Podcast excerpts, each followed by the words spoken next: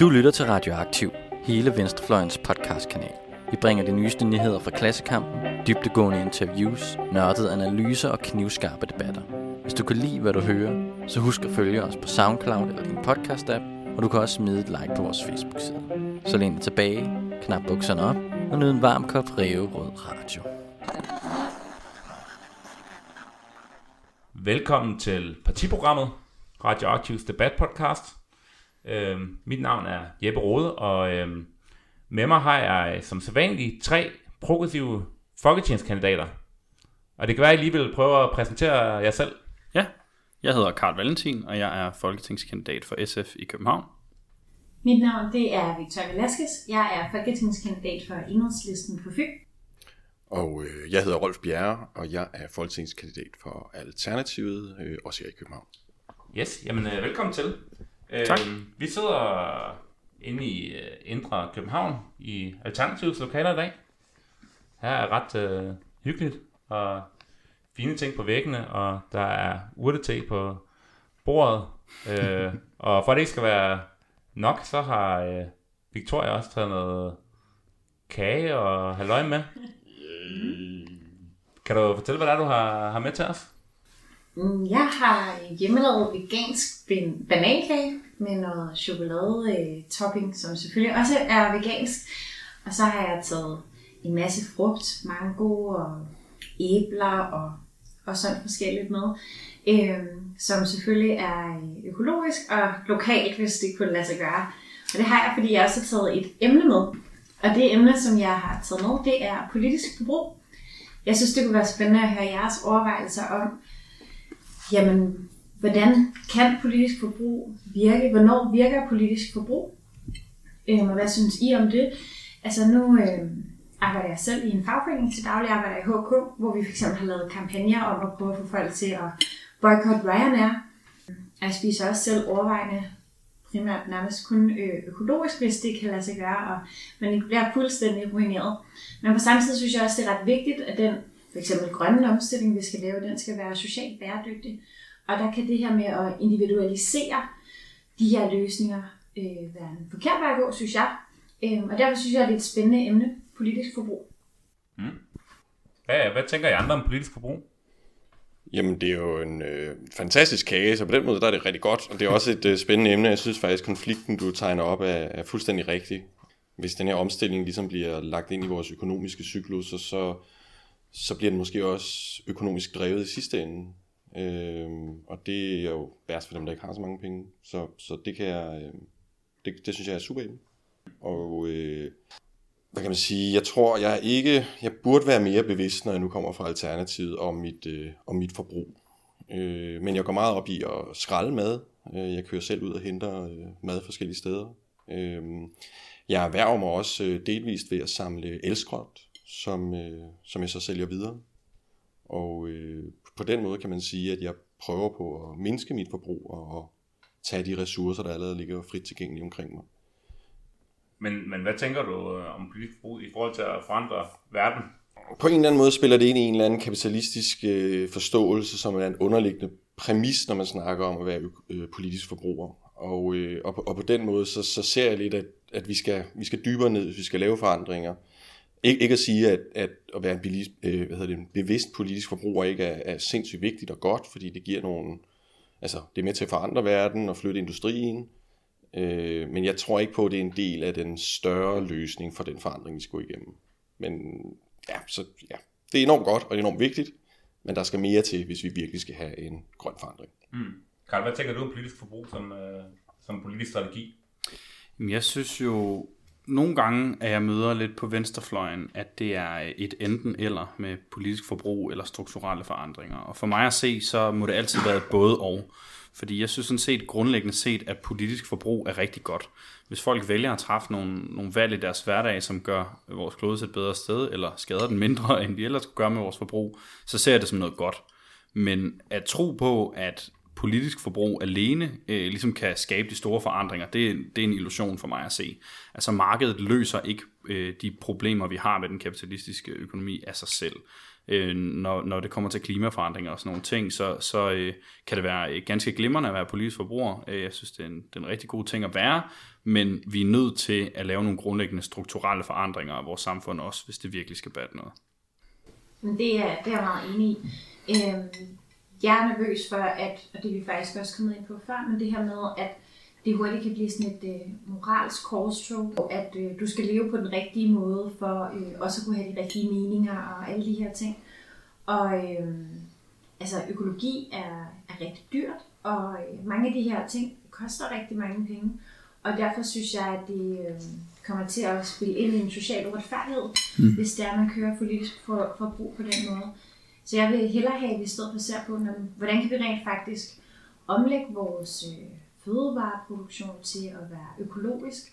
Hvordan kan vi øh, skabe mere natur i vores samfund, og på samme tid også gøre det landbrug, der er nu, at der ikke kommer sprøjtegifte ned i vores drikkevand, og, og også få 100% økologi.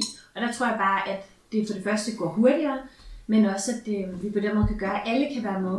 Øh, fordi nu er det jo kun på baggrund af klima eller dyreetik og sådan noget. Vi ved jo også, at det er sundere at spise økologisk, så jeg synes, hvis vi skal have en socialt bæredygtig måde at gøre de her ting på, så er det ret vigtigt, at vi også griber det strukturelt an. Men jeg synes jo faktisk, det er spændende. Der er nogen, der har sagt nu her, om at Venstre har været ude at sige, at vi skal udfase dieselbiler og benzinbiler, at øh, så var der nogen, der sagde, det er jo egentlig ikke særlig modigt, fordi man ikke, at vi faktisk som borgere kommer dem i forkøbet. Altså det her med, at alligevel, så kan vi også se, at vi kan skubbe til nogle ting gennem politisk forbrug. Det synes jeg også er en spændende dynamik. Jeg, jeg, jeg tror, hvis man skulle begynde at arbejde øh, med, altså med at være politisk i sit forbrug, så bliver vi også nødt til at have nogle bedre oplysninger om vores produktionskæder. Øh, jeg ser for eksempel, hvis man lagde beskatning over på de fulde produktionskæder i stedet for forbruget i sig selv, så ville man, øh, så ville man kunne arbejde meget, meget struktureret med, hvad for en produktion der var i de forskellige lande, og arbejde med, om den var bæredygtig. Så, så for mig at se, for at vi kan arbejde med politisk forbrug, så skal vi have noget mere lys på, hvordan tingene bliver produceret. Øh, virksomhederne har alle den her data, og de er lidt bange for at dele, for det er konkurrenceforvridende, øh, øh, synes de. Men, øh, men hvis vi begynder at kunne måle på det reelle forbrug og de reelle produktionskæder, hvor meget vand er der brugt i det her, hvor mange mandetimer er der brugt på at lave den her banan, så begynder vi også at kunne tage nogle meget mere skarpe og kvalificerede valg ind i det. Fordi lige nu, der føler jeg mig simpelthen ikke sikker på de informationer, jeg får for også de økologiske øh, hvad man siger, producenter nogle gange. Men det vi ser nogle gange der, er selvom at forbrugeren faktisk er oplyst og er bevidst omkring, hvad for nogle konsekvenser der kan være ved f.eks. Ryanair, som jeg også nævnte tidligere, så øh, så vi helt konkret, at rigtig mange var ude. Meningsmålingerne viste, at rigtig mange de øh, sagde, at de ikke ville flyve med Ryanair, og at man skulle have en overenskomst med Ryanair. Og alligevel så ret hurtigt efter, nu kan jeg ikke huske det præcise tal, men jeg mener allerede en måned efter, at man har lavet den store, helt store kampagne, så begyndte Ryanair at øh, sælge rigtig, rigtig mange billetter igen, og blev lige pludselig i flere mm. faktisk det øh, selskab, som havde allerflest afgang. Og det viser jo også, at når det så kommer til stykket, så øh, altså vil man have sin familie på ferie, eller hvad er det faktisk, mm. der betyder noget, øh, når der går hverdag i den. Så det viser jo også, at øh, selvom folk faktisk er bevidste omkring det, så bliver vi også nødt til at lade være med at individualisere problemet, men finde nogle fælles løsninger. Mm. Det er jeg fuldstændig enig i, og det grundlæggende problem er jo ofte, at det er lettere for folk, der har mange penge, at stemme med fødderne, end det er for folk, der ikke har. Øh, fordi øh, det er jo grundlæggende forkert, som jeg ser det, at betragte markedet som øh, et, et demokrati, hvor vi alle sammen kan stemme med fødderne. Det er i hvert fald sådan en lidt absurd form for demokrati, hvor dem, der har øh, flest penge, også har flest stemmer, ikke? hvis man bliver den der stemmefødderne logik. Øhm, og så er det nemlig ofte et valg, hvor øh, hvad kan jeg sige, dem, der er privilegeret nok, de kan godt øhm, undgå at flyve med, med Ryanair, men dem, øh, der, der ikke er, de skal så vælge mellem, om de vil flyve med Ryanair, eller øh, om, øh, hvad kan man sige, de skal blive hjemme for deres ferie, eller sådan, ikke? Og det, det er et, noget anderledes valg, end at skulle vælge mellem to flyselskaber. Øhm, så, så derfor så tror jeg grundlæggende på, at, at de strukturelle forandringer er de vigtige. I forhold til det der med, øhm, med forbud mod salg af nye benzin- og dieselbiler, så har jeg været sådan helt høj over det her de seneste dage. Jeg synes faktisk, det er ret, øh, ret fedt, men det var... Øh, det var en lidt speciel situation for mig, fordi jeg havde tænkt mig at gøre det til, til en af mine mærkesager i valgkampen, at vi skulle have forbud mod salg af nye benzin- og dieselbiler, så i 2025 i stedet for 2030, men altså trods alt det er stadigvæk, øh, tror jeg, at det er et ret stort skridt i den rigtige retning. Og jeg er egentlig enig med dig, Victoria, i forhold til, at, at at jeg tror på, at forbrugerne i højere grad vil gå i den retning, også frem mod 2030. Øhm, men jeg tror, noget af det, som, som en lovgivning på det her område for alvor kan gøre, det er at presse producenterne også til at, at udvikle øh, teknologien i forhold til elbiler. Fordi når man ser flere og flere lande planlægger at øh, udfase benzin- og dieselbiler, øh, så, vil, så vil der også øh, blive proppet mange flere øh, midler i ligesom at udvikle den teknologi, der er på elbilområdet. Ja, og nu nævner du konkret den teknologi, der er på elbilområdet, mm. men hvis vi faktisk ser på hele ja, den grønne teknologi i Danmark, så en af årsagerne til, at vi jo også står rigtig stærkt, er fordi, at vi har valgt at investere rigtig mange af vores skattekroner på at skulle udvikle grøn teknologi. For eksempel bølgeenergi og de her ting. Der er jo nogle af tingene, hvor vi har øh, solgt det, og det synes jeg er virkelig, virkelig ærgerligt. Så hellere dele det, så flere kan få gavn af det. Øh, men det viser jo også det her med, at man tager nogle politiske beslutninger og rent faktisk har nogle ambitioner. Det er også med til at, øh, at støtte den udvikling, der kommer til at være, som kan bruges andre steder i verden. Mm. Og for eksempel også sørge for, at nogle af de lande, vi gerne vil sørge for, kommer til at få nogle gode levestandarder, at de kunne få en grøn udvikling, i stedet for at skulle det samme med svineri igennem, som vi har været. Mm. Og jeg synes, det er virkelig dejligt, at vi snakker om de her strukturelle ændringer, som også en nødvendighed for, mm. at det kan ske. Øh, et eksempel på, hvordan øh, hvad man siger, industrien driver gæk med øh, hvad hedder det, dårligere branding, eller hvordan de kan flytte det væk, det er fx historien om Monsanto, som havde en masse patenter på GMO, og øh, på et eller andet tidspunkt begyndte det at blive et problem, at de havde det i Europa. Og øh, hvad gør Monsanto så? De lavede en sammenlægning med Bayern, og så lagde de deres patenter over i Bayern i stedet for, og nu er det så Bayern, der kører med de her patenter, som Monsanto havde svært ved at køre med i Europa. Så, så, så de skifter jo bare hatte lige så snart de har den negative branding. Øh, men hvis man skal være politisk bruger, kan man så sige, måske skal man kun, øh, hvad kan man sige, tro på de positive historier. Altså din, øh, den negative branding kan de flytte sig fra, men den positive branding et firma får, kan man måske navigere efter. Så hvis man skulle være politisk forbruger, så tror jeg ikke, at jeg vil lytte til de negative historier, fordi de kan tit være falske eller skifte navn, men de positive historier vil være det, jeg som forbruger vil gå med, for at have, føle, at have størst effekt. Hmm. Om det var, øh, nu vil jeg gerne vende lidt tilbage til den her kage her, fordi jeg synes faktisk, at den på en eller anden måde øh, symboliserer meget godt, øh, hvordan det nogle gange kan være lidt svært at være politisk forbruger, fordi jeg tror at grundlæggende set, det er meget godt at lave en vegansk kage. Det er der helt sikkert nogle, nogle fordele, men der kan stadigvæk være... Det er godt. Ja, men det, det er jeg ikke i tvivl om. øhm, men, der, øhm, men, men, men det kan stadigvæk være svært at vide, om man altid gør det rigtige på et marked. Øhm, fordi når der er kakao i cremen, så øh, må man jo... Øh, også øh, nødvendigvis tænke, at der er nogle, øh, nogle kakaobønder et sted, der er blevet plukket, og hvordan de lige er, øh, er blevet behandlet, dem der har gjort det, er svært at sige, og det samme måske med, med mango og bananer og sådan nogle ting. Øhm, og generelt så er markedet jo i dag i sådan en globaliseret økonomi ekstremt komplekst, og konsekvenserne af de valg, som vi træffer til daglig med vores forbrug, når vi køber en, en smartphone, eller vi køber ingredienserne til en kage, øh, de er, øh, altså det, det er meget, meget svært at overskue konsekvenserne, og man kan nærmest ikke lave andet end at researche, hvis man skal være sådan den perfekt moralske forbruger. Så det tror jeg ikke på, at, også som du sagde tidligere, Victoria, at vi skal gå og banke hinanden oven i hovedet over hver eneste lille ting, og er der nu palmeolie i, og er det nu, og hvor mange liter vand har det, øh, hvad kan man sige, øh, har der skulle bruges for at, at producere den avocado og sådan noget. Altså, jeg tror, øh, man er nødt til at sådan, man er nødt til at indse, at i den globaliserede kapitalistiske økonomi, vi lever i, der vil der altid være nogle negative konsekvenser af vores valg, stort set, medmindre vi lever på en sten. Og øh, vi så må gøre vores bedste for at være gode politiske forbrugere, men kræve de store strukturelle forandringer. Det, det synes jeg er meget rigtigt. Også fordi det rigtig hurtigt kan være øh, efter laveste fællesnævner. Altså for eksempel, når øh, nogen køber fisk og tænker, at det er jo meget bedre end øh, svineproduktionen. Og så viser det sig, at for at den her fisk er landet i køledisken, så er den faktisk været helt i jorden rundt to gange. Eller hvis man tænker, at man vil købe noget lokalt, fordi at så forurener det ikke lige så meget, og måske køber en pølse fra Danish Crown, mm. så viser det sig, altså, jeg ved, hvor plastikken er blevet produceret, men selve pølsen er blevet lavet af folk, som er blevet sat i en prekær arbejdssituation, det man typisk kalder kolonnearbejder, øhm, og arbejder i Tyskland, men at det er folk, som er rejst hele vejen fra Polen. Altså, der er rigtig mange af de her problemstillinger i, og det synes jeg også er spændende, fordi de viser jo også, at det her med politisk forbrug også er en mulighed for at kunne skabe en bevægelse på tværs af grænser. Mm. Øh, men jeg kan også godt forstå, og sådan har jeg det selv tit, øh, for eksempel ved kaster blokere øh, transport af atomaffald og sådan nogle ting. Altså, hvad skal man gøre, når politikerne ikke handler hurtigt nok? Når vi ved, at øh, der er en krise, som allerede er i gang, en klimakrise, der er allerede i gang. Skal man så bare øh, sidde og vente, eller hvad er det så, man skal gøre, øh, for rent faktisk at tage de problemer alvorligt, som der er, og øh, også egentlig give generationerne efter os en chance for at have en klode og, øh, og kunne leve på? Ja, det, øhm, det vil jeg gerne svare på, eller det, det har jeg et bud på. Øh, som politiker, der har jeg øh, rigtig mange ting, jeg kan vælge at gøre hver dag for at lave påvirkninger og, og prøve at opnå en forandring. Øh, jo, og i sidste ende er folk jo nok også, som måske stemmer på mig en gang.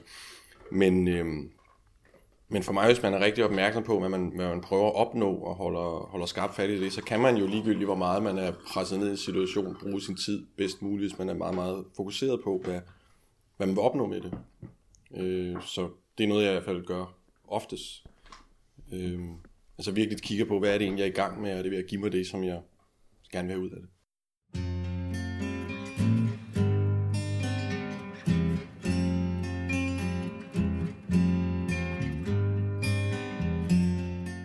Jeg tænker sådan lidt, i bund og grund så lever vi jo i en øh, global kapitalistisk øh, lorteverden, øh, hvor man, øh, altså hvis man skulle være sådan 100% øh, politisk korrekt, så skulle man jo på mange måder, så skulle man jo sådan set bare øh, melde sig ud af samfundet og selv, øh, hvad hedder det, øh, samle nogle nedfaldsfrugter og bo mm. i en øh, jordhule dybest set.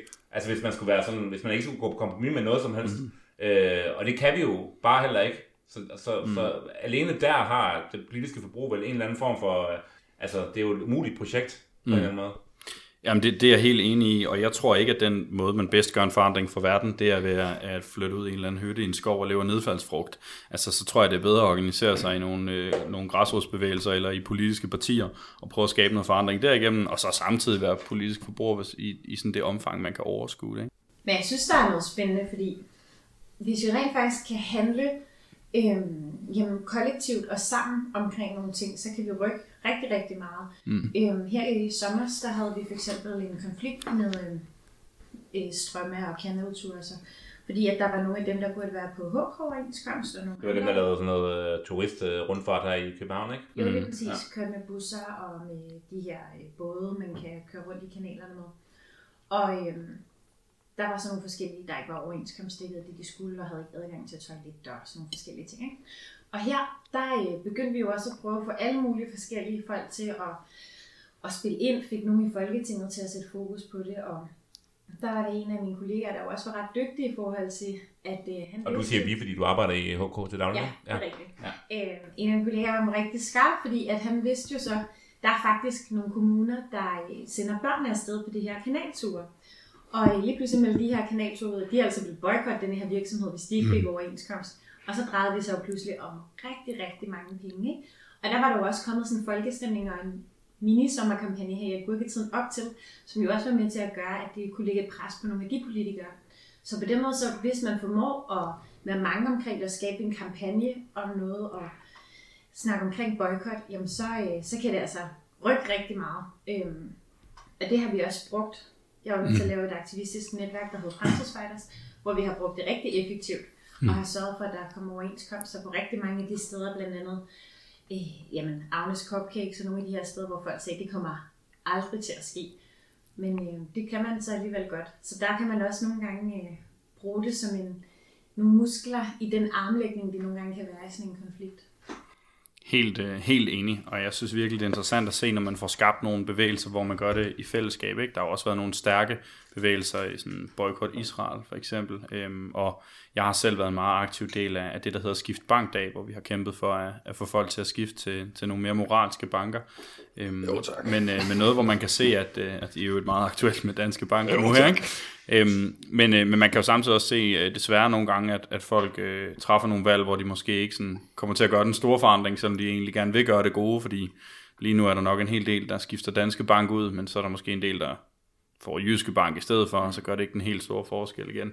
Øhm, så det kan være svært, men, øh, men så længe vi kombinerer for eksempel det med at, at skifte bank hver især, og skifte bank vores, i vores foreninger og i vores kommuner og sådan noget, med samtidig at kæmpe for en, en mere demokratisk, bære, bæredygtig banksektor, så tror jeg helt sikkert, at, at det gør en forskel. Jamen, jamen så, så, jeg synes, vi sidder og bliver meget enige lige nu. Lad mig prøve at differentiere mig lidt så. Jamen, jeg, jeg, jeg, tror, jeg tror faktisk, øh, jeg tror faktisk, at det er rigtig godt, der er nogen, der flytter ud i en jordhule. Jeg har været med til, jeg er jo bygningskonstruktør i uddannelse, og med til at lave masser af halmhuse, og de er fantastiske. Og, altså, ja, altså, man kan sagtens leve øh, moderne, selvom man går off-grid. Øh, så, så vi skal have forbruget ned, vi skal have et opgør med vækstbegrebet, og, og ved at vi tager det opgør, der, der ligger altså et eller andet med, at vi skal til at bruge forbruget noget mindre. Øh, jeg er samtidig sådan en jubeloptimist, jeg tror faktisk, vi øh, er på vej til at klare vores øh, energibegrænsning. Forstået på den måde. Jeg tror, vi kommer til at have adgang til kæmpe ressourcer og energi i fremtiden, som vi slet ikke forstår, hvordan vil påvirke vores samfund. Så, så jeg er sådan lidt i de to yderpoler her måske. Jeg, jeg mener faktisk, at der er en del, der bør flytte ud øh, i de her økolandsbyer og jordhuler og hvad det er. Og det er jo ved, de lave fællesskaber, hvor at de vil hvad man siger, ikke- ikke kun stemme med hænderne, men rent faktisk bygge med hænderne. Folk skal selvfølgelig gøre 100% det, de har lyst til. Jeg tænker bare, at man skal også gøre sådan nogle overvejelser. Nu sagde du også tidligere det her med at se, hvad vil jeg rent faktisk gerne have ud af det. Og der tror jeg bare ikke, at man skal stikke sig selv blå i øjnene om, at man rykker verden ved at, øh, at flytte ud i en skov og dyrke sit eget tøj. Altså hvis man rent faktisk vil have folk med, så handler det om at organisere folk, bygge nogle relationer op og rent faktisk få skabt, øh, jamen, få skabt et styrkeforhold, der gør, at man kan forændre banksektoren, eller at man kan forændre den måde, vi producerer på, eller forændre den måde, som det er, at markedet kører lige på nu. Altså, Jamen, så, det, det tror jeg også godt, jeg vil udfordre, fordi på en eller anden måde, så er det sådan lidt, øh, for mig på en eller anden måde, så hvis man øh, slår på noget, som man ikke får slået ned, så gør man det stærkere. Og, og for mig er der et eller andet med, at vi bare skubber et eller andet rundt, så er det Ryanair det ene øjeblik, og så får de lidt ekstra marketing, så sælger de faktisk flere billetter. Eller, altså jeg mener, nogle gange så har det faktisk en stik modsatte effekt, når vi prøver at agere politisk forbruger. Og det er ligesom, om vi ikke opnår et nyt status quo. Jeg mener, at den eneste rigtige politiske forbruger, det er vel en, der sørger for at blive 100% selvforsynende. Og så er min oplevelse altså, at de her mennesker, der bor i de her jordhuler, dem taler jo til daglig med over nettet, og der er masser, og de er organiseret på et meget, meget højt niveau, fordi de har, de har jo produktionsfællesskaber. Altså det er jo den gamle andelstanke, som de ikke kun taler om, men udlever. Og som for mig at se er den største, øh, hvad kan man sige, modpol til det kapitalistiske system, som vi har i dag, fordi i andelsbevægelsen tæller vi et hoved, en stemme. Mm. Jeg tror egentlig, jeg, jeg bifalder alle former for aktivisme. Altså hvis der er nogle folk, der, der synes, at det, det er deres måde på en eller anden måde at, at gøre oprør på, det er at flytte ud i en hule, og øh, så, øh, så synes jeg sådan set, det, det er cool nok. Men, men det jeg er mest optaget af, øh, er at skabe en, en bred folkebevægelse, og, og ikke gøre klimakampen til en eksklusiv klub, hvis man kan sige det på den måde. Ikke? Men, men når folk er øh, altså radikale i deres metoder og i deres sådan, øh, tilgang til, hvordan de vil, vil, vil vise deres modstand mod den måde, vi lever på i dag, så synes jeg sådan set grundlæggende, det er godt nok. Det er bare, øh, altså, jeg tror bare ikke, det er noget, vi skal begynde at sådan gå og forvente af hinanden, eller øh, nødvendigvis sådan stille som, øh, det her er det perfekte menneske, det er det menneske, der gør alt rigtigt med sit forbrug, altså fordi jeg synes, man kan gøre lige så meget rigtigt ved at organisere sig og prøve at forandre noget og få skabt en folkelig bevægelse, og jeg tror jeg sidst ende på også, at det måske kan rykke mere, end, end, at, end at gøre det den anden vej, men det er jo sådan, forskellige strategier er meget velkomne, jeg synes, det er fedt, at folk gør forskellige ting altså forskellige strategier er meget velkomne, mm. men hvis vi tillader os at lære historien, så kan vi jo se, at hvis vi rent faktisk skal have rykket noget, så skal vi have opbygget en folkelig bevægelse, der kan, mm. der Lige kan på magten. Og derfor siger jeg bare, at folk skal selvfølgelig gøre, hvad de har lyst, hvad de har lyst til, men hvis de rent faktisk vil have en grundlæggende forandring i vores samfund, så nytter det ikke at isolere sig mm. og, øh, og individualisere problemet. Men, men, men jeg er lige nødt til at sætte en meget, meget tyk streg over at bo i en jordhule i dag betyder at isolere sig, fordi internettet og telefonen og Ja, tv'et og også- nu sagde du også telegrafen. selv, at de skulle være nogen, der var 100% politisk forbrugere. Hvordan kommer strømmen så til det internet, og hvad for en computer er det, de bruger, og alt sådan noget. Så det var bare, hvis vi skulle tage et eksempel fuldt ud. Nå, men altså strømmen kommer jo fra solcellepaneler, og, og internettet er jo, er jo noget, som jeg samler dagligt op i elskrot. Det kan du også gøre i en genbrugscyklus. Altså, du kan også bygge tingene selv. Øh, det, der er jo muligheder. Men der synes jeg bare, at vi igen individualiserer problemet, fordi det er ikke alle, der har mulighed for at bygge deres egen øh, måde at kunne lave deres egen computer på og internet, eller har råd til at øh, købe solceller, eller for den sags skyld bygge deres egen solceller og sådan nogle ting. Og der tror jeg bare, at energien vil være bedre brugt i at prøve at lave en større bevægelse. Jeg synes også noget, der er væsentligt, det er at huske, at man sagtens kan forurene, mens man faktisk gør noget godt for klimaet. Altså når vi deler flyers ud og hænger plakater op, hvor der står budskaber om klimaforandringerne, yes. så tror jeg på, at det rykker noget, fordi det engagerer nogle mennesker forhåbentlig, eller overbeviser nogen, selvom at det i sig selv at producere nogle flyers og hænge nogle plakater op, det, det sviner.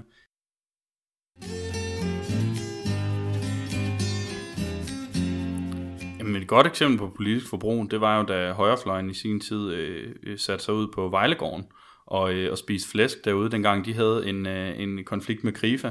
Øh, højrefløjen generelt øh, taler meget om, at de godt kan politisk forbrug, men jeg kan næsten ikke komme i tanke om nogle eksempler på, at de sådan rigtig har udøvet det. Øh, Joachim B. var også glad for det med, med Uber. Det var også en form for politisk forbrug for ham, ikke? Øh, men, øh, men ellers så synes jeg, det var et meget godt eksempel på sådan en form for social politisk forbrug, bare med omvendt foretegn, ikke? Mm. Øh, men øh, der er jo mange andre ting, man kan gøre. Altså nu, jeg synes også, boykot Israel, øh, som jeg nævnte tidligere, egentlig også er et meget godt eksempel. Mm. Men er I selv, apropos øh, overenskomst, er I selv sådan nogen, der bare nægter at sætte jeres ben i øh, en kiosk, hvis nu den øh, kioskmanden ikke har overenskomst, eller sådan, øh, og restauranter og sådan noget, eller hvad? Altså, jeg er ikke. Altså, jeg, jeg, jeg foretrækker, når de har overenskomst. Det, det er helt sikkert. Men øh, jeg tror sgu ikke, øh, det er længe, du skal research, før du finder et eller andet billede på mig, øh, af mig på en bar, øh, som ikke har overenskomst. Altså, mm. fordi det er virkelig få steder, der har. Men jeg har været med til at lave sådan noget øh, overenskomst pop crawl i, øh, i Odense, den gang jeg stillede op der. Og det kommer jeg nok også til at gøre her i, i København. Det er sindssygt grineren, øh, og det skaber også noget opmærksomhed øhm, omkring, hvilke steder, der er, der er fede at, tage på, øh, hvor man faktisk øh, støtter øh, ordentlige øh, arbejdsforhold. Men, øh, men, men nej, altså, og du kan jo også bare kigge rundt her på bordet, vi sidder over os alle sammen øh, højst sandsynligt med, med noget tøj, eller nogle smartphones, eller et eller andet, som er produceret af børnearbejdere, eller øh, noget, nogle batterier i vores øh, telefoner, hvor at nogle af de mineraler, der er i, er udvundet under kummerlige forhold i nogle miner og sådan noget. Altså, vi, vi støtter alle sammen nogle forfærdelige ting i hverdagen, øh, medmindre vi lever på en sten, og, øh, og det tror jeg bare, man er nødt til at anerkende. Altså, jeg, jeg prøver så vidt muligt altid, at der er overenskomst. Øhm, og det gælder selvfølgelig også den kaffe, som jeg, som jeg drikker øhm, til altså, hvor det er, at det også drikker en øl, men at det er da klart. Mm. Nogle gange, så, øh, så kan det ikke lade sig gøre. Men altså, jeg har da nogle gange drukket kaffe på en café, hvor jeg egentlig synes, kaffen er blevet et andet sted, men fordi jeg ved, at dem, der arbejder, de rent faktisk får en pension. Øh, så det er noget, jeg går ret meget op i. Men det er jo igen der, hvor at det er også noget, jeg har haft mulighed for, fordi at jeg har altid haft et arbejde, og jeg har altid haft et arbejde, hvor jeg har fået en øh, fornuftig løn. Øh, men det var ikke alle, der har den mulighed for at at kunne øh, forbruge på den måde. Det samme mm. i forhold til, når man rejser. Rejser man med DSB, eller med SAS, eller, eller de virksomheder, man ved, at der er overenskomst. Det, som jeg synes, der er spændende, det er også at prøve at gøre det lettere, øh, og, øh, og rent faktisk at kunne være med til at skabe nogle af de her aftaler og sådan noget. Så noget af det, jeg synes, der er vildt spændende ved en overenskomst, det er jo faktisk, at vi går på arbejde hver eneste dag, skal det dikteres, hvordan det skal foregå, eller skal man rent faktisk have en demokratisk indflydelse på sit arbejdsliv? Mm. Og det er det, jeg synes er rigtig interessant, og derfor har jeg også været med til at hjælpe rigtig mange unge, som har startet virksomhed eller nogle andre ting med, at få fat i de rigtige mennesker, for f.eks. at kunne få lavet en overenskomst. Mit indtryk er faktisk, at i Danmark er rigtig mange rigtig gerne vil lave de her forskellige muligheder for, at deres ansatte skal have det godt, øh, eller kooperativer, eller andre spændende idéer, men at det lige altid er, at de ved, hvordan man skal gøre det. Hmm. Jeg synes egentlig, det er meget interessant i forhold til alt det her øh, med politisk forbrug, hvor meget vi danskere øh, ikke kan lide dobbeltmoral. Altså vi, vi, vi kan virkelig ikke lide, hvis øh, folk, øh, hvis, hvis folk de, øh, de går ind for overenskomster, og så nogle gange går ind nogle steder, hvor at, øh, der ikke er overenskomst. Eller hvis man for eksempel kæmper for, for ordentlige arbejdsforhold generelt, men så ejer en, en iPhone, der producerer børnearbejdere. Øh, jeg tror egentlig mere, jeg har det. Jeg har det ikke helt så stramt med dobbeltmoral, som mange mennesker har det. Jeg, jeg plejer egentlig at sige, at, at dobbeltmoral det er bedre end ingen moral. Altså hellere have nogle gode principper, som, øh, som man ikke altid kan overholde, øh, end ikke at have nogen principper overhovedet. Altså jeg synes, det er mega stramt, når højrefløjen de bare er skide ligeglade med, hvor de tager hen og, øh, og hvad de støtter. Øh, det er da meget, meget værre, end at have nogle gode principper, som man forsøger at overholde i, i, i det omfang, man gerne vil. Øhm, det, det, det, men det, altså det, det har had til dobbeltmoralen og meget stor fokus på det. Det gør også nogle gange, at vi på venstrefløjen kommer til at slå os selv og hinanden lidt oven i hovedet. Ikke? Altså, øhm, og det kan både være med af, af ja, at støtte virksomheder, der støtter børnearbejde, eller er dårlige for klimaet, eller øh, ikke har overenskomst, eller hvad det nu kan være. Øh, jeg synes, det er en rigtig god idé at opfordre hinanden til at træffe fornuftige politiske valg, og jeg gør det rigtig meget selv også i min hverdag, i det omfang, jeg kan overskue. Men vi kan bare ikke alle sammen være perfekte, og derfor så vil der altid være en eller anden form for dobbeltmoral i den måde, vi agerer på, øh, med mindre vi lever på en sten. Mm. Men noget af det, jeg faktisk synes er interessant i forhold til kampagner og politisk forbrug og boykot og mm. de her ting, det er jo altså ligesom, når vi laver valgkamp. Det gør altså ud fra, at I har også et græsrodsperspektiv på den måde, I gør det, og vil rigtig gerne have mange med. Og noget af det, der faktisk er spændende med politisk forbrug, det er jo nogle gange, man kan få stillet spørgsmålstegn ved den måde, tingene fungerer på nu. Øhm, for eksempel mm. boykot Israel. Det stiller også en der nysgerrighed. Hvorfor er det? Der er en konflikt, ikke? Hvorfor mm. er det, man skal boykotte varer fra Israel? Hvad er det egentlig, der foregår? Mm. Og Gaza Altså, hvad, hvad er det lige, der sker der? Altså, det kan også skabe en eller anden nysgerrighed, fordi man går ind i kernen af noget, der er så hverdagsagtigt, øh, som for eksempel dadler, ikke? Øh, apropos veganer og sådan noget, så kender jeg jo mange, der lige pludselig er en konflikt i forhold til, at de rigtig gerne vil købe dadler, men rigtig mange af dadlerne er fra Israel. Altså, og det gør lige pludselig, at nogen, som egentlig er blevet veganere, fordi de synes, det er sundt for dyrene for eksempel, og meget bevidste omkring det etiske i det, mm. de lige pludselig faktisk bliver bevidste omkring konflikten mellem øh, Israel og Palæstina og, og de her ting. Så det synes jeg egentlig er, er meget sjovt, og på samme måde også med Ryanair. Det gør simpelthen lige pludselig, hvad? Hvad er en overenskomst? Altså, mm. vi fik det virkelig sat på dagsordenen på en god måde. Ikke? Var jeg på en, en vegansk restaurant forleden, der hedder Soul, i København. Jeg ved sgu ikke, om de er overenskomst. Men til gengæld så øh, spiser man ikke nogen dyr, når man spiser derinde. Det er meget nice. Øh, det er meget klimavenligt sted, ikke? Og sådan, det, det er jo... Øh, det er jo fedt, øh, men man kan også godt komme ind på et sted, der har overenskomst, og som er vegansk, men hvor ejeren øh, måske er mega sexist og behandler sine medarbejdere dårligt, øh, udsætter dem for sexikane, whatever, ikke? Altså sådan, der, der, der, det er meget svært at overskue øh, altid, hvad man støtter, men man må prøve at, at følge nogle former for rettesnore. Der er overenskomst meget godt, altså i forhold til arbejdsforhold. Det er helt sikkert. Nu nævnte du selv, at du var på en, uh, en vegansk restaurant, mm. og det er, jo en, uh, det er jo en anden form for politisk forbrug. Mm. Uh, det er noget med, at du er, du er vegetar. Det er rigtigt. Ja, ja det er uh, Ser du det som en, uh, en form for politisk uh, handling, eller? Ja, 100 procent. Altså det, det er det helt klart. Øhm, det er egentlig ikke, fordi jeg ikke kan, kan lide kød. Altså, jeg har spist rigtig meget kød i mit liv og været rigtig, øh, rigtig glad for det. Øhm, men, men for mig at se, at det er et, sådan et aktivt politisk valg, øh, fordi jeg ikke synes, at vi kan tillade os at behandle dyr den, på den måde, som vi gør i produktionen i dag. Det er helt klart dyreetik, der fik mig tippet over. Der er også mange andre gode fordele i forhold til, til klima og, og miljø, og, og endda også øh, personlige fordele i forhold til sundhed og sådan noget. Øhm, vegetarer har det med at leve længere og også have, have flere gode leveår end, øh, end folk, der, der spiser kød. Så det er jo meget nice. Øhm, men, men det er helt klart et, øh, det er helt klart et politisk valg fra min side af, øh, som jeg er blevet overbevist om. Øhm, ja, efter at have læst en masse bøger og nørdet dyreetik og øh, generelt øh, beskæftiget mig med, øh, med sådan dyrs indre liv. Jeg ved godt, det lyder, lyder lidt nørdet, men, øh, men jeg tror bare ikke, øh, Ja, jeg tror egentlig, vi har et grundlæggende forkert syn på dyr i dag, øh, og hvordan vi kan tillade os at behandle dem. Øh, så det, det er derfor, jeg er vegetar. Mm. Lad, mig, lad mig lige prøve at udfordre et øjeblik, fordi mm. øh, der er jo noget, noget, som jeg godt herover i Alternativet, hvor jeg er, der er jo rigtig mange vegetarer, og jeg ville ønske, at jeg var, jeg prøver at blive øh, fuld vegetar, og det går rimeligt. Men øh, en ting, der er ret morsom, det er, at der begynder at være sådan relativ evidens for, at øh, kunstigt kød har en, en meget større øh, energi produktion, end, end selv alger nok har. Så vi, vi er ude i et eller andet med, at måske skal alle de her klimabevidste begynde at spise kunstigt kød, hvis de virkelig mener det. Mm. Og det synes jeg jo er, hvad kan man sige, paradoxalt og interessant, men hvor også teknologien kommer løbende med en kraft og stiller nye dilemmaer mm. op, som vi slet ikke øh, har med i den samtale, vi har her. Et, et andet eksempel kunne være, at der er nogle franskmænd, der har puttet noget, øh, noget vandmandsgen ind i nogle træer, så de står og lyser om natten. De bliver simpelthen selvlysende af solens stråler. Og det er jo voldsomt interessant, hvis vi har lyst til at have lys i parkerne og lave tryghed, når vi går rundt der. Men det er jo voldsomt det her med, at vi har taget nogle gener fra en vandmand og puttet ind i et træ, eller det er i virkeligheden bare næste skridt af den forædling, vi har lavet på naturen i tusind år. Så, så, så, så for mig at se, så er der rigtig mange af de her snakke, vi har, hvor jeg faktisk er fuldstændig enig med de to andre, men hvor, hvor jeg bare mener, at der kommer sygt mange flere lag på løbende lige nu, som hvis vi skal være lave nogle beslutninger, der er gangbare om bare et halvt eller et helt år, at vi bliver virkelig nødt til at, at se på det her. Altså, mm. det er da rimelig vildt, hvis vi skal til at spise kunstigt kød alle sammen.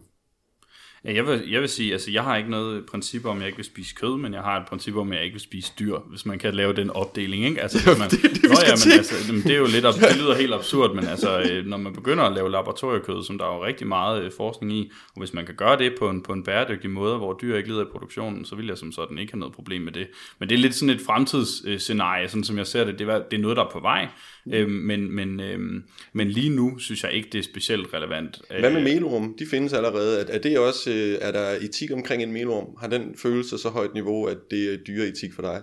det er der jo ikke øh, noget sådan sønderlig forskning, der sådan øh, kan give os noget sådan vildt godt bud på som udgangspunkt. Tror det er jo jeg det, ikke, ikke? Så hvor, hvor er grænsen? Hvor starter Ja. Er det ved delfiner, eller ved melorm, eller ved honningbien? Det, det er et ekstremt svært øh, spørgsmål at svare på. Jeg tror ikke umiddelbart, at jeg vil have nogle problemer med at spise melorme af sådan dyreetiske årsager.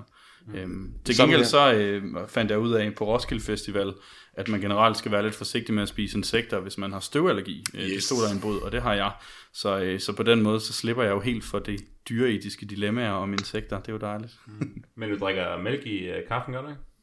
Jeg drikker havremælk derhjemme, men jeg kan godt finde på at en gang imellem drikke mælk. Jo, jeg er ikke veganer, men, øh, men jeg prøver sådan overordnet set at leve vegansk øh, derhjemme, mm. og, øh, men, men overholder det ikke altid. Og det er i virkeligheden sådan, ja, jeg synes det ligger meget godt i forlængelse af, at jeg har det sådan med, med politisk forbrug, at jeg ikke synes, at man skal være ekstremt dogmatisk, men gøre det i det omfang, man kan overskue. Og det omfang, jeg kan overskue lige nu, der, øh, der prøver jeg at leve så vidt muligt vegansk i det sådan, omfang, jeg kan, jeg kan overskue det, øh, og så lever jeg helt vegetarisk.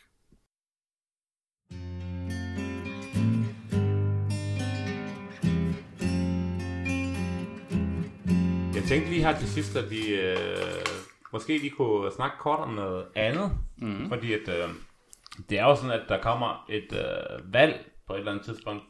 Rimelig snart måske. Måske om et halvt år eller mere. Det ved kun Lars Lykke, hvis han overhovedet ved det. Øh, men når han trykker på knappen, så skal I jo øh, alle sammen, alle tre ud og give den total gas i, øh, i tre uger. Og det, øh, det er noget, I alle tre har prøvet, øh, har prøvet før også. Øh, og jeg kunne godt tænke mig at høre lidt om, hvad for nogle øh, overvejelser I har i forhold til, hvordan I skal bruge jeres tid bedst muligt og mest mm. effektivt. Det er jo sådan en øh, sådan valg, det handler selvfølgelig øh, om én ting, og det handler om at få stemmer til sit parti, eller måske endda personlige stemmer. Øh, og hvordan gør man det mest øh, effektivt og, og så videre. Øhm, Rolf, hvad har du af tanker om, øh, omkring din øh, valgkamp? Hvad for nogle ting vil du, vil du slå på og bruge din tid på og så videre? Øhm, puf, øh, jeg er kommet lidt senere i gang end mine øh, medkandidater her i Alternativet, så jeg er stadig ved at samle mit, øh, de sidste rester, jeg mangler på mit øh, kernehold. Øhm, og jeg er egentlig en meget person, som meget lægger det ud til fællesskabet, hvad det er, der skal foregå, og meget prøver at understøtte det, selvfølgelig hvis det ligger inden for en ramme, der giver mening. Øh, så jeg venter lidt på, på hvad det er. Men noget, noget, jeg har gået og overvejet rigtig meget, det er, hvor meget hvis man som politiker kan tillade sig at være... Øh, være fjollet også. Kan man tillade sig at, at, at lave digte? Kan man tillade sig at lave en sang? Øhm, og jeg tror egentlig, jeg har, jeg har fundet ud af, at, at så længe jeg har en, en side, som ligesom er den seriøse, og her kan man ligesom, der får man et politisk budskab, og finde ud af, hvad synes jeg, hvad mener jeg, hvad står jeg for, så har jeg faktisk tilladt mig lidt den her gang, at, at jeg, vil have en, jeg vil have en valgkamp, som, som ikke bare er, er, hårdt sliderslæb, fordi det kan det meget nemt blive, specielt de her tre uger, hvor man bare er på 24-7. Så jeg har faktisk meget, jeg har bestemt mig for, at jeg minimum skal have en time i mine valgkampsdage, hvor jeg, hvor jeg, hvor jeg fjoller, altså hvor jeg laver noget, som, som jeg gerne vil vise til folk og dele med folk, men som skal være, som skal være en, en kunstnerisk kultur, altså det, skal være, det må gerne være fjollet.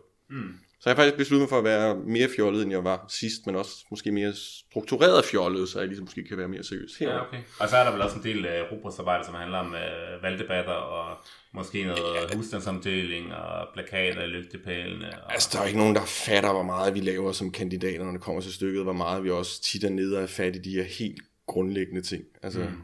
Altså vi, vi står fandme selv og laver den her kaffe også, ikke? hvilket kun er færre. Vi, vi, altså, det er tæt på, at vi bager kagerne selv også det meste af tiden. Og, altså, det, det er et kæmpe arbejde, og alle, som stiller op i politik, tror jeg har en kæmpe respekt for andre politikere, der også gør det, fordi de kan se ind i det rum. Ikke? Mm. Øh, og jeg ville ønske, at man sige, befolkningen var, altså, folk de, de skriver til mig, om, om jeg får penge for dit og dat, og, og for mig er det sådan en helt komisk øh, tilstand at blive, blive puttet i. Øh, altså jeg, jeg vil egentlig ønske, at, at denne her at man havde en større tillid, i hvert fald til de unge politikere, der ikke har fået magt endnu, eller man siger, der grundlæggende var en stemning om, at vi faktisk ville noget godt for, for landet. Jeg synes, der er for mange, der råber bu og bæ. Mm. Victoria, hvad er de vigtigste elementer i din øh, valgkamp? Jamen, jeg synes faktisk lidt, at vi på en eller anden måde allerede er i gang. Jeg øh, har været med til at lave nogle forskellige valgkampskickoffs og øh, ferniseringer. Det er lidt forskelligt, hvad folk kalder dem. Og øh, vi skal snakke med øh, i Svendborg og Ærø og sådan noget.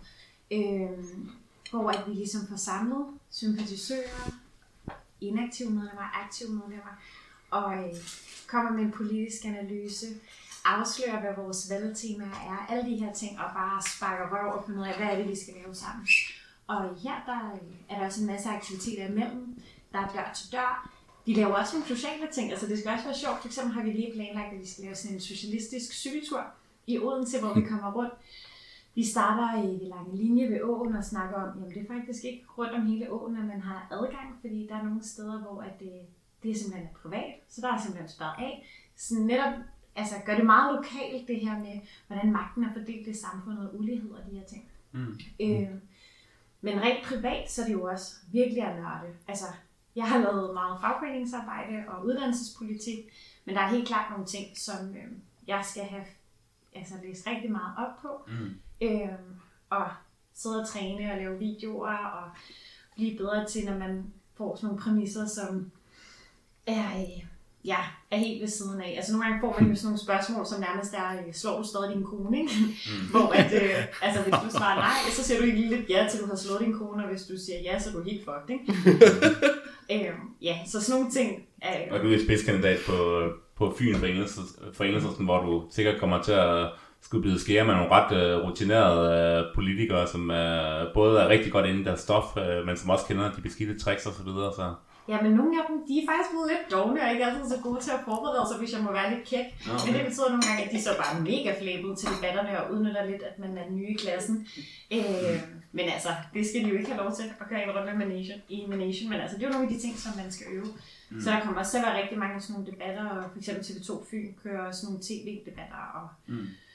og sådan forskelligt. Øh, og ellers så forskellige happenings, vi kommer til at lave for at prøve at komme i pressen og ja, nogle af de her klassiske ting, som paneldebatter på gymnasierne og, og de her ting. Du nævner også lige uh, dør til dør. Kan du forklare, hvad det går ud på? Ja, jamen øh, det går sådan ud, at, eller det går ud på, at vi har et ark med, hvor at vi har nogle forskellige emner, som er noget af det, vi synes er vigtigt, og så er der ligesom plads til nogle andre emner, og til at folk kan skrive deres kontaktoplysninger. Så banker vi simpelthen på døren og siger god aften, og øh, det kan være lidt forskelligt, hvad man spørger om, men egentlig helt grundlæggende, så handler det om at høre hvad de synes er vigtigt. Altså hvad er det, de brænder for? Hvad er det for nogle drømme og håb, de har? Eller hvad er det for nogle bekymringer, som det er, de går med til daglig? Og det er, altså, det er virkelig givende. For en gang skyld, i stedet for at skulle pådute folk ens holdning, så rent faktisk høre, hvad det er, folk har på hjertet. Og så er det mega lærende, altså lærerigt. Folk sidder jo og nørder alle mulige ting i hverdagen, eller ved noget særligt. Nogle har måske været indlagt på en psykiatrisk afdeling og fortæller om det, og folk er enormt åbne og, øh, og inviterer en rigtig meget ind i deres liv og, øh, og fortæller historier og de her ting. Mm. Øhm, og så er der overraskende mange, der har signet op til også vil være aktive, hvilket jo... Altså folk, du bare har mødt ved at banke på deres dør? Ja, fuldstændig. Mm. Altså, øh, det synes jeg bare er mega fedt. Ja. Øhm, som har lyst til at være med, og faktisk selv har lyst til at gå og, og banke på hos folk, de slet ikke kender. Det er jo mega grænseoverskridende, men når man først har prøvet det, så bliver man bare så glad i noget af det. Mm. Og folk siger også tak. Og jeg har prøvet, der har faktisk været en gang, hvor der var en dame, som øh, åbnede og kiggede meget skeptisk. Og så øh, sagde hun bare, politik er lort, røv og nøgler. Og så smækkede hun bare døren. Men det var simpelthen så syret, at jeg faktisk ikke kunne lade være med at, at, at trække lidt på smilebåndet af det. Det er jo også helt i orden, så gik vi jo bare videre, ikke? Øh, men ellers så har folk faktisk modtaget os rigtig godt. Karl, hvor langt er du i din øh, planlægning af valgkampen? Jeg er ret langt, synes jeg. Jeg har en ret stærk øh, valgkampsgruppe, som, øh, som jeg mødes med øh, som minimum hver 14. dag, og, øh, og planlægger, og øh, sådan set også allerede øh, er i gang med at lave nogle forskellige ting sammen med. Og min valgkamp kommer til sådan øh, grundlæggende af baserer sig på aktivisme. Altså det, det, det væsentligste for mig er at komme så meget ud som overhovedet muligt, lave nogle fede øh, happenings, aktioner på gaderne og, og møde vælgerne derude. Øhm, og, øh, og som en, der heller ikke øh, sådan vælter sig i penge, øh, så kommer jeg jo ikke til at basere min valgkamp på en hel masse store banner i gadebilledet og billboards og sådan noget, men i højere grad på, på, øh, på mande- og kvindetimer. Øhm, folk, der gerne vil lægge noget frivilligt arbejde øh, i, i min valgkamp. Øhm, her den 2. november, der øh, sparker, øh, sparker vi sådan for alvor min valgkamp i gang med sådan et stort øh, kick-off-møde her i, i København. Man kan finde begivenheden på min Facebook-side, hvis man nu sidder og lytter med, og kunne have lyst til at være aktiv. Øhm, så søger man bare på Karl Valentin. Men det bliver, øh, det bliver sindssygt grineren. Det glæder, det glæder mig rigtig meget til, og jeg tror, at den måde, jeg sådan for alvor kan, kan komme ud til folk på, det er ved at engagere mine, mine medstuderende på Københavns Universitet, hvor jeg læser, og øhm, venner og bekendte, og så selvfølgelig en masse gode par, partikammerater. Mm. Øhm, så så det, det, det er det, der kommer til at fylde øh, helt klart mest for mig. Ja. Du skal jo også rundt og lave en masse røvsyge, øh, hvad hedder det, husstandsomdelinger, og øh, altså, hvor man står og deler flyers ud på torvet, og mm. alt sådan noget der, ikke?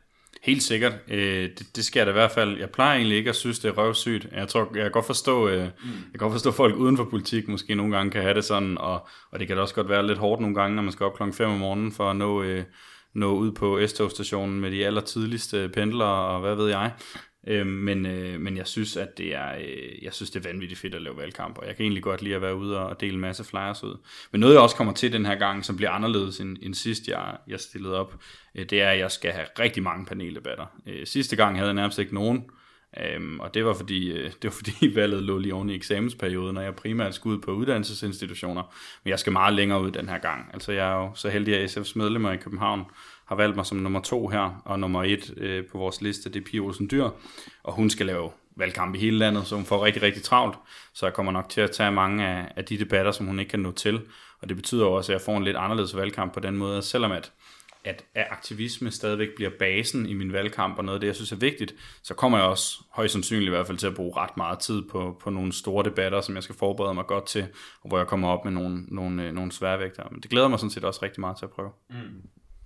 Jamen, og jeg har, øh, altså noget af det, jeg vil fokusere på i en valgkamp, øh, som jeg ikke fik sagt før, der har kun sagt det sjove, synes jeg, øh, det er, at, øh, at jeg synes, jeg er rigtig stærk på det her IT. Jeg har en masse ting, jeg mener, vi skal bruge i det her land, så jeg kommer til at fokusere på at forklare det her med, hvordan jeg mener, vi kan have demokrati i det digitale rum, og at vi ligesom kan man sige, bygge et miljø, hvor, hvor vi rent faktisk ikke bliver overvåget, som vi gør i dag. Og så øh, en anden kæphest for mig, det er, at vi begynder at få teknologien med ind i de her politiske debatter. Så jeg har lavet et, øh, jeg har fundet mig et hold, hvor jeg har fundet den bedste for hver parti inden for hvad man sige, teknologi og hvordan det påvirker et samfund.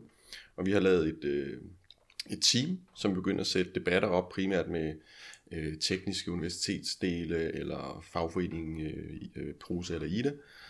Øhm, og der er blandt andet noget af det, vi gør, det er, at vi prøver nogle nye formater for debat, øh, hvor vi prøver at gå ud over internettet med nogle af de her debatter og lave dem i sådan en længere række.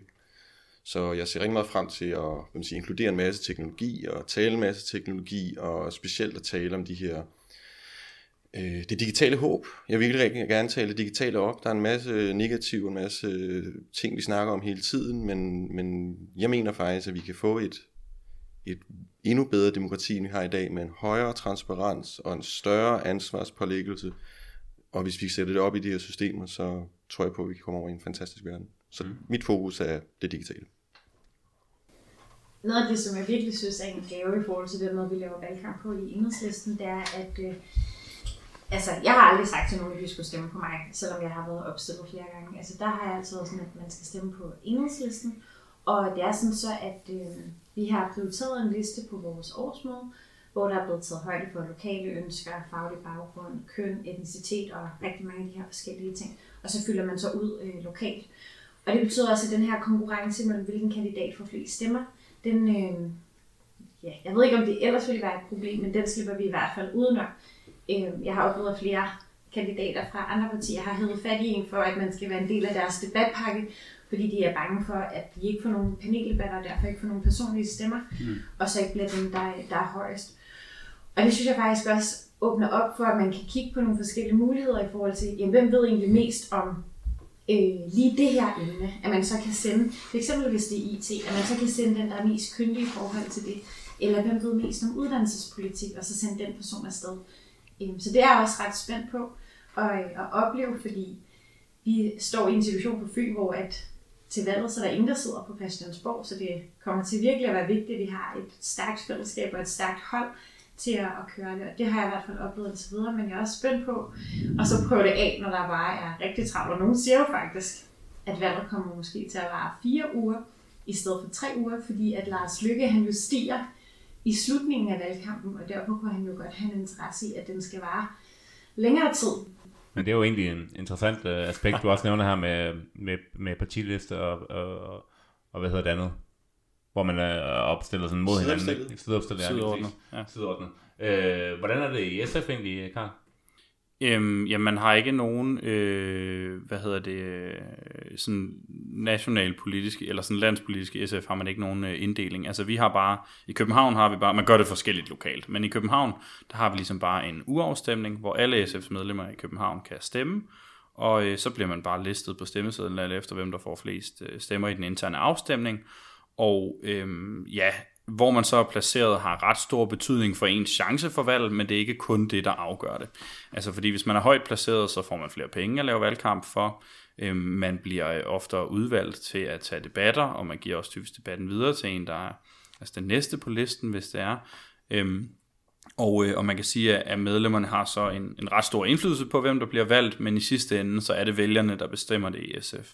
Øhm, de plejer ofte at stemme nogenlunde ligesom øh, vi er placeret, men, øh, men øh, nogle gange er der jo folk, der springer listen. Øh, Mm, så så det du kan klart, faktisk godt risikere, at SF får valgt to i København, men at det ikke bliver dig. Ja, Ja. det kan jeg godt. Så derfor så håber jeg, hvis man kan lide mig, og hvis det er SF, at man så stemmer på mig. Ja. Øh, Så det kommer jeg helt sikkert til at argumentere for. Men jeg oplever til gengæld ikke, at der er nogen øh, sådan stor intern konkurrence i SF i København. Det er faktisk rigtig stille og roligt, mm. sådan som det ser ud lige nu. Vi arbejder rigtig godt sammen. Men det er rigtigt nok, øh, at, at det at være sideordnet opstillet kan, jo, ordnet opstillet kan jo godt være, at man eller det kan godt betyde nogle gange, at man har lidt mere intern konkurrence. Altså det oplevede jeg på Fyn sidste gang, hvor jeg var opstillet, hvor, hvor Carsten Hønge og Nette Wilhelmsen kæmpede internt om at, om at få det ene mandat. Ikke? Og det er ikke særlig sjovt. Øhm, til gengæld så ser jeg nogle gange, at øh, de steder i SF, hvor man så har haft øh, samme model som, som enhedslisten, hvor man bare har haft det lokalt, så kommer den der øh, konkurrence så bare internt i partiet op til, at der er uafstemning, i stedet for at man tager den interne konkurrence i valgkampen.